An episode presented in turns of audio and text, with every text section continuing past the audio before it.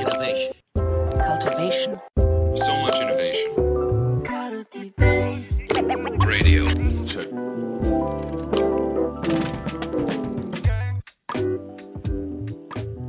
そうそうそう。ここからはちょっと理念、企業理念の構造とかその定義についてちょっとお話をしていきましょそうそうそうそうそう。そうですね。いや、ここれはなこ、この間、犯罪先生と一緒に、うんまあ、珍しく仕事したじゃないですか。まあ、理念構造の話をなんか一緒に仕事したんですけど、その時に先生がこう理念構造の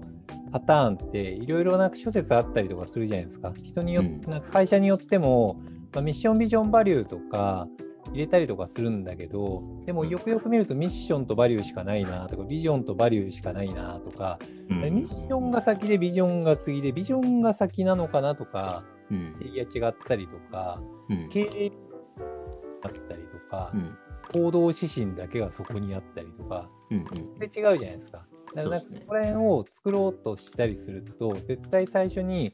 そもそもミッションビジョンバリューってなんだっけとか、はいはいどうすればいいんだっけみたいになったりするじゃん。うん。それを先生がそう論文とかいろいろ調べて、いろんなパターンがあるよねみたいなはいことをサーベイしてたから、そはい。こら辺を手がかりに話せたらいいなってですね。はいはいはい。今ね、慌ててね、資料ね、漁ってますよ。はい。いや、でもこれ、本当そうっすよね。あのーそうそう、珍しく一緒に仕事したっていうのはちょっと語弊があるなと思ったんですけど、毎日一緒に仕事してんだけど、同じ会社だから。なんだけど、はいあのーあるね、クライアントさんのプロジェクトでね、はい。クライアントさんのプロジェクトで、プロジェクトチームで安西みなべが同じチームで入ることって、はい多。分今まで一回もなかったから、は初めてね、はい。そうっすね。のープロジェクトで協業、はい共同したんですけど、まあ、そのまあプロジ ROI ェク的に言ったら別の方がいいからね。ト、そうですね。あんまり2人で一緒にやることってないんですけど、まあ、はいそれがたまたまそのクライアントさんの理念に関わるプロジェクトだったんで、ちょうど 僕が久々にあの提案シール作って、提案のプレゼンしはいてみたいな時に、はい企業理念ってみたいな話でいろいろこう、うんうんちくを垂れたのはいが南さんの耳に入ったのが多分この話題のきっかけだろうなと思うんですけど、はいやでもこれ、本当むずややこしいんですよね、理念って。もう理念って一体何なんだみたいなのって、はい。本当に会社によって違うし、はい。で、先行研究もね、結構たくさんあるんですよ。経経営理念って調べるだけでも、サイニーっていう論文データベースとかでね、理念とか、うんあの調べるとめちゃめちゃ出てくるし、はいはい実践方法も死ぬほどあるじゃないですか。コーポレートアイデンティティ、いわゆる CI はいデザインみたいな話って、はい。何が大事だっていうのとか、はい浸透が大事だとか、もう、うん。結構組織開発の全体に関わるからめちゃくちゃ複雑なんですけど、そうですね。えっとね、先行研究とかで、うん経営学とかで言われてるざっくりのダイジェスト的な話題提供をすると、はいはいはい。まず理念って 階層的に定義されてることが多いって言われてるんですよね。はいはいはい。で、結構それがいくつかあって、うんで、一つにはその単層的にもう理念バンって書いてるだけみたいな。はいはいはい。なんかもう一言で終わり。ちょっと会社思い浮かばないけど、なんかこう、いわゆるミッション、ビジョン、バリューみたいに分けて書いてないはいで、一個だけバンって書いてるパターンとか、あとは二つに分けてる二層型。なんかこう、大切にしたい理念と、うんあとは実際メンバーがやってほしい行動理念みたいな感じで、はいはいはい。えー価値観プラス行動指針みたいな感じで、うん多分具体性を分けて2層で書くみたいなパターンもあるし、はいはいはい。あと結構3層に分けて、えーっと、理念と社税と運営方針みたいに分けて書くとか、はいはいはい。まあ、結構あるんですよね。結局その4層にするか3層にするか2層にするか1層にするかみたいな層の分け方の違いの話なんですけど、まあそういろいろあるよねっていう話はあれど、うん。結局その、ん何のために理念を、えっと、作るかって言った時の、その理念の、まあ、なんつったのかな、効果っていうか、作るとこんないいことがあるよっていうのって、そんな実はバリエーションなくって、はいはいはい。で、超ざっくり言うと、会社の内側、インうん。インターナルに対しての効果と、社会に対して、会社の外側に対するエクスターナルの効果の2つに分けられて結構いろいろ議論がされてて。はいはいはい。で、内部で言うと、そのき大きく言うと、し会社、もう例えばうちだったら50人います、50人弱いますって言った時に、その50人がバラバラにならないように統合するためっていうのが大きい目的なんだけど、その中でも、なんかこう、求心力を作るためとか、えーうん明確に指針を揃えるためっていう目的もあるし、えっと、モチベーションを上げるためみたいなのもあるんですよね。はい。そんな感じで、内向きの理念の中にも、モチベーション重視のものもあれば、まとめる重視もあれば、はいえーアクションを推進していく重視もあるし、みたいな感じで、なんかいろいろバリエーションがあると。で、はいはいはい。対外に関しても結構いろいろいくつかあって、で、一つにはその自分たちのそ存在な、何のために自分の会社が存在してるかっていうことをちゃんとや世のに説明しないと、はい結局株式会社ってはいはい。おお金を儲けて利益を上げる存在なんで、そのうん利益を得るっていうことは、や私たちは世の中に何をしてるか、あの何を価値を出そうとしてるんですよっていう、その社会の中での存在意義みたいなことをちゃんと説明するためはい。外側向けの効果だったり、あとはまあ環境がいろいろ変わってくんで、そこにこう適応していくためのに、すこう、なんだろうな、社会環境適合するために理念をこうこう設定していくみたいな感じで、はいはい。結構外向きにでもね、いろいろあるっていう感じで、なんかちょっとレクチャーみたいな感じになっちゃいましたけど、まあいろいろあるんですよね。はい。僕大事なことって、何をこう言語化しなきゃいけないかって決まってなくて、はい。今みたいな解像度を持った上で、うちはいの会社は何のために理念を作ろうとか、うん。今こういうフェーズだから、ここはちょっと言語化しておかないと、うん。今フェーズ的にまずいから、バリューを定義しようとか、はい。今は別にミッションそんなはっきり定義しなくてもいいから、そんなに力入れないとか、はい。なんかそういう戦略とその理念作りの戦術がうまく合ってるみたいなことが大事なんだけど、ここがはいまあずれ、お多くの場合ずれるったりとか、解像度がめっちゃ悪いっていうのが多分問題の根源なんじゃないかなと思いますけどね。はい南さん、ネットの調子悪い説。そうですね。はい。あの そうですね。ずれちゃったりしますよね。うん。あの、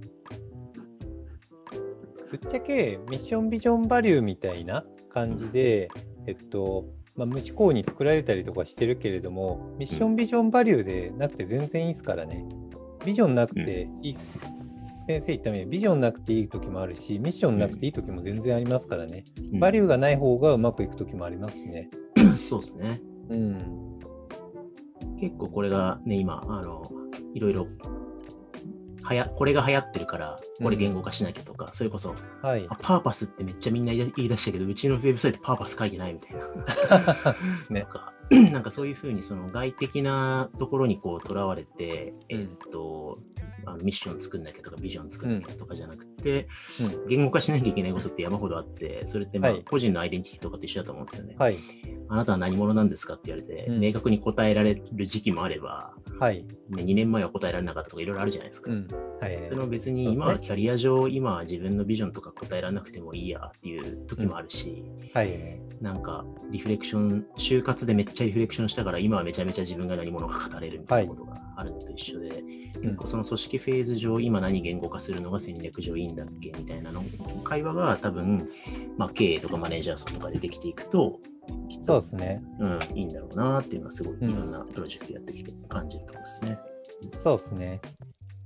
なんかこう、組織推進、事業推進だったり、先行き、なんていうか未来に向かってスピードを上げていく。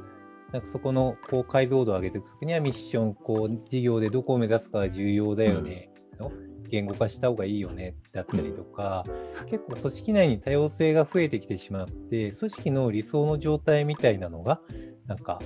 ブレみたいなのが出てきてしまっていて、なんか組織、組織づくりみたいなのがごだごだ土台がしちゃいがちだな、みたいな時は、なんかパーパスだったりとか、組織の哲学的なものを固めにいった方がいいよね、とか、から結局、組織のフェーズだったり構造だったり、今の問題に照らし合わせながら、今みんなで話して、共通言語化して、目線を合わせて、協力できる状態にすることは、何が必要なのかっていうのをうん。考えるのが重要なんですよね。うん。先生みたいな。だからそういった意味では、結局、今の問題だったりとか、大切にすべき価値観みたいな、なんか、ことをちゃんとみんなで、こう、最初になんとなく定義しながら、今から作るのは、ミッションが一番違うからミッションを作ろうね。で、ミッションの我々にとっての意味付けはこういったものである、みたいなのを、ちゃんと最初にお互いに合意しながら作っていくっていうのも、すごい大切ですよね。そうですね。うん。うんなんかしかもさ、ミッションとビジョンとかっていう言葉の定義もバラバラだったりするじゃないですか。そうそうそう。そうっすねそうだから何をビジョンと呼ぶのか、何をミッションと呼ぶのかみたいなのも別に決ま,、うん決まり事ないんで、はい。もう会社によってずれまくってるんで、うん。それをこう仮で自分たちはこう定義しようみたいなことが話せるといいのかなっていうのはすごい、あそうっすねプロジェ。クトごとに気をつけてるところかもしれないですね。一番最初にそれをやるのが一番コツって言えますよね。大体なんかそこら辺のところをお互い足場掛けしながら目線合わせしないでスタートすると結構ミッションビジョンバリューの言語化進んできたステータスの時にあれそもそもミッションってなんだっけとかあれこれまあ言語化してきたような気がするけどこれって何のためだっけみたいな。なんか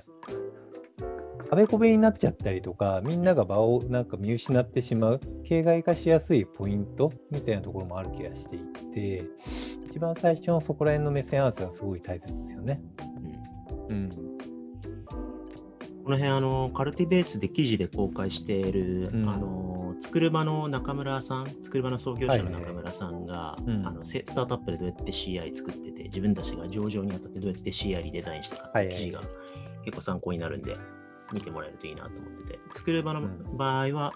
ビジョンをこう定義して、ビジョンは2025年とか2030年とか期限が付きだから、賞味期限がある。はいはいはい。ビジョンは賞味期限がああって、はいミッションは社会に対する現状の自分たちの、はい。えっと使命みたいなもので、はいはいはい。でその手前にあるファウンダーズステートメントみたいな自分たちがどこから来たのかっていうルーツ、それそれをなんかこううん存在意義みたいに置いてて、なんかそこは変わらない、自分たちがどこから来たかっていう出発点だから、だからここはもうずっと変わんないんだけどビジョンは賞味期限があるみたいに結構その整理してね、はい。社内ではい。ストーリーテリングして、でうん。をみんなで今話してるんだよっつってみんなでこはい。うボトムアップにやったりとか浸透したりしてるんで、結構うまくいってるんですよね。そうですね。うん、その辺をあの可視化したりとか図で表したりとかしてそこから、あの定義レベルで何を今我々は言語化したがってんだっけみたいなところで対話的な機械作るみたいなだけでも結構組織開発で有効だったりするんで、そうですね。作る場の取り組みとかはね結構参考になるなと思ってはいはいましたねはい。そうですね。そんなところかな理念の話は。いや、いろいろ調べてお話しいただいてありがとうございます。慌てて資料を引っ張り出して調べるからさ、なんか講義みたいになっちゃいました。一番最初ね。いや、でも本当に学びになりました。さすが東大で。ありがとうございました。ありがとうございます。はい。